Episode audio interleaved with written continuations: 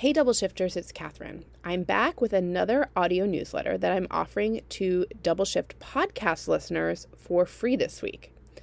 These newsletters are read by me weekly, and they are full of the ideas and thinking you love about the show. In the written and audio newsletter, you can expect groundbreaking ideas and solutions journalism about how we care for our families, our communities, and how to transform our society to center care. And from our amazing Double Shift member community over on Substack, you can also expect to find community around motherhood, equal partnership, and building a world that cares. I'm offering a 30 day free trial to Double Shift podcast listeners for an entire month to check out the audio newsletter for free and experience all of the other member benefits.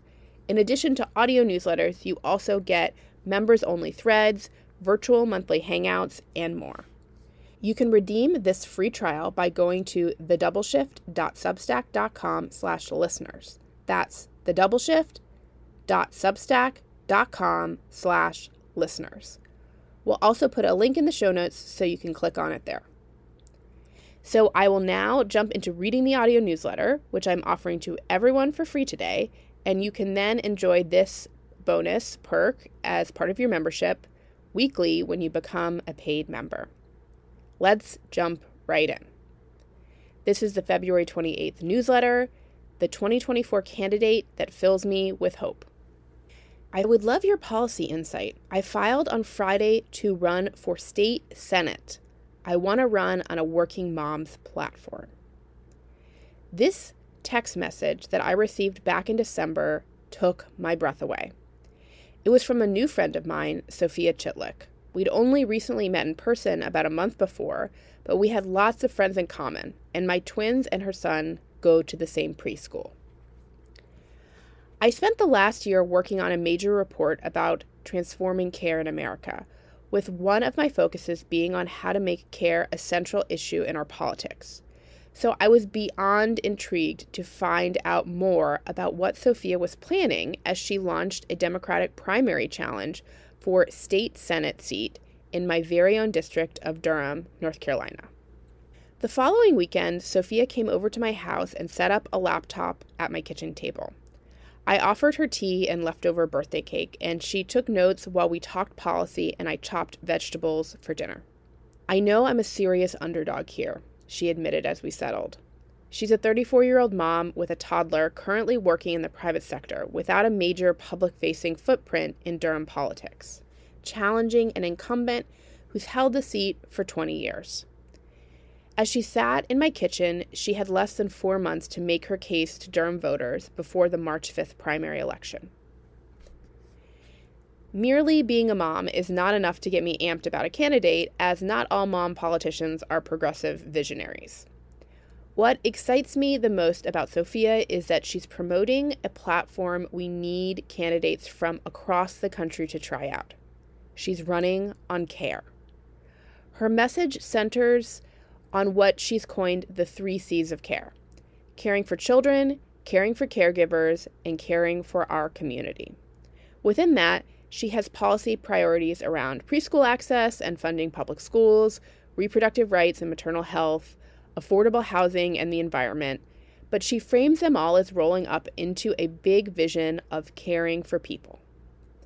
I was anticipating my 2024 political mood to be mostly white knuckle dread, and Sophia's campaign is giving me an exotic feeling of political enthusiasm, hope, and joy.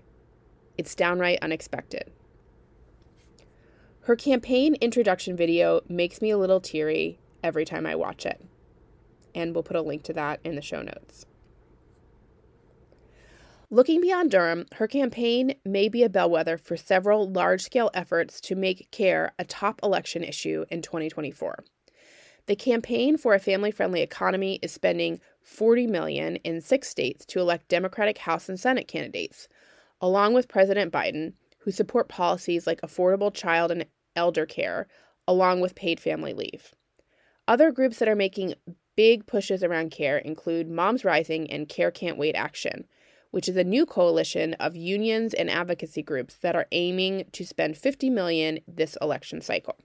This essay is not meant to be an objective analysis of Sophia's candidacy and campaign. I have donated, advised, volunteered for her, and early voted for her already. While I'm personally and professionally thrilled about her platform, what's most exciting to me is how I see it resonating with other people, especially other moms. Her primary is during a fairly sleepy non November uh, election cycle without a lot of competitive races, so many voters aren't super turned into who's on the ballot. That's why I was floored at the enthusiasm at a Moms for Sophia brunch I co hosted, where over 70 moms showed up to hear about her campaign on a Sunday morning, far exceeding our turnout expectations. There was coffee, snacks, and a gaggle of teenage babysitters, along with a well stocked kids area. I'd never been invited to a political event that offered childcare at a family friendly time. And when I saw who was able to participate and learn about Sophia because of it, it felt like both a breath of fresh air and a little maddening. Why should this be novel? Why shouldn't we expect our candidates for office to invite families into their campaigns and provide infrastructure and accommodation to participate? What campaigns typically look like and what issues take center stage is a direct reflection of the candidates themselves. The reality is that it's tough to get moms like Sophia to run for office. Women are much less likely than men to even consider running. And I mean, can you blame them? We are living in an era of intense political polarization, and women in the public eye often face a barrage of criticism, forcing them to walk a gender tightrope their male counterparts never face.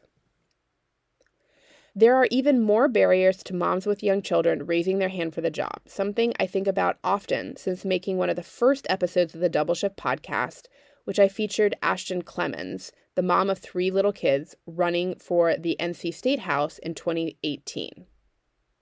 I am pleased to report that Ashton is still in office, fighting the good fight on childcare and reproductive rights. Positions in state and local governments often have erratic schedules and require long hours, time away from home, and meager pay. Basically, they were designed to fit the lifestyle of men who are financially successful with no caregiving responsibilities. It explains a lot about who ends up with political power in this country. North Carolina lawmakers are some of the lowest paid in the nation, earning under $14,000 a year, while being a legislator is technically a part time job, far more goes into it than just the few months the legislature is in session. Currently, only 27% of North Carolina state House representatives are women, and only 37% of state senators are women. Only a small handful of those women in either chamber are mothers of young children. At the Moms for Sophia event, I was asked to give a short speech to encourage people to sign up to Canvass. Standing on a stack of Nugget children's sofas as a makeshift stage, I started by thanking the host who'd offered her home for the event and the babysitters who were watching the kids. The revolution will have childcare, I said with a smile, and the crowd cheered.